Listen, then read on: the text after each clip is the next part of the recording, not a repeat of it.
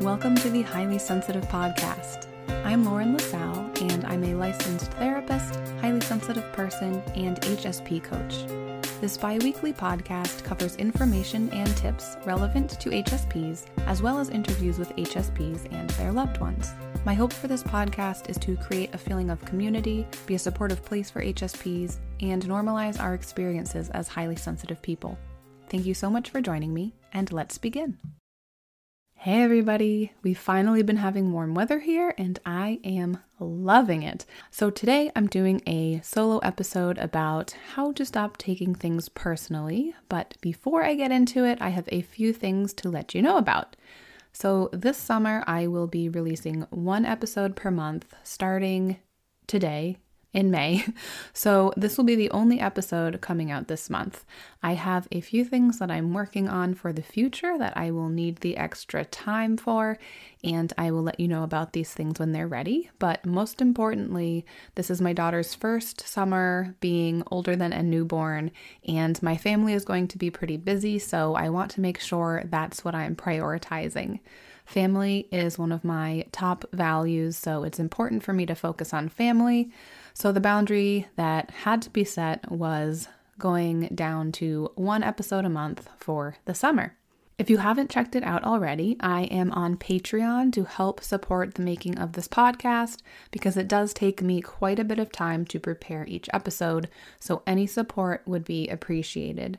And by becoming a patron, you get access to ad free episodes. You can vote in polls for episode topics, live Zoom chats with me and other patrons, and more. And I will put the link in the episode description. If you haven't already, please rate and review the podcast. That helps other people find it and know that it's worth listening to. And if you leave a five star review, I will read it on an episode. So I think that's everything that I wanted to share. So now to get into how to stop taking things personally. This is something that I think a lot of people do, although it seems like it's probably pretty common for HSPs to take things personally due to how we deeply process things. And I struggled with not taking things personally for a long time. And I'm not saying that I'm perfect at it now, but I've definitely improved.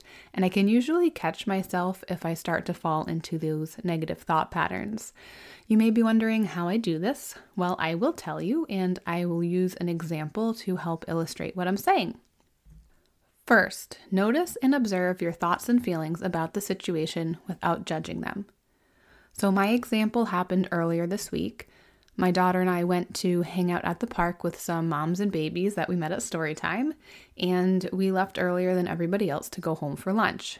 So later that day, I saw that one of the moms had posted a picture of everybody at the park on Facebook, but my daughter and I weren't in the picture because we'd already left. So my initial thoughts were, why didn't she take the picture when we were there? I wish we'd been in the picture too. Maybe she didn't want us in the picture, and that's why she took it after we left. I felt left out, sad, rejected. Once you've observed your thoughts, ask yourself, what proof do I have to back up that these thoughts are true? So I have nothing to back those thoughts up. She's the one who invited us, so clearly she wanted us to be there and didn't leave us out of the picture on purpose. It's important to remember that other people's responses and reactions usually have more to do with what's going on for them than it has to do with you. We all respond to things based on our own experiences and perspectives. So, one thing you can try to do is try to think of another explanation for what they might mean or for their reaction or their action. Try to see things from their point of view. What other possible explanations might there be? So, for my example, I think what probably happened was that she took the picture right before they left, which was after we left, so of course we weren't in the picture. It didn't have anything to do with us being there or not being there. Ask yourself why you feel this is directed toward you. Have you had similar negative experiences in the past, and that's why this is triggering something in you? Does it reflect how you think about yourself? I've had a lot of experiences growing up where I felt rejected and left out, mostly in high school, and that's likely why so much negativity came up for me in this situation. I do sometimes feel like, why would people even want to hang out with me? And I think that had some part to play as well. So, I have two more tips that don't pertain to my example, but they are if you're not sure what someone means, ask for clarification. This will help avoid miscommunication and misinterpretation. And spend time with people who are meaningful to you and participate in activities that you enjoy. This will leave less time for negative thinking and it may even improve how you think about yourself.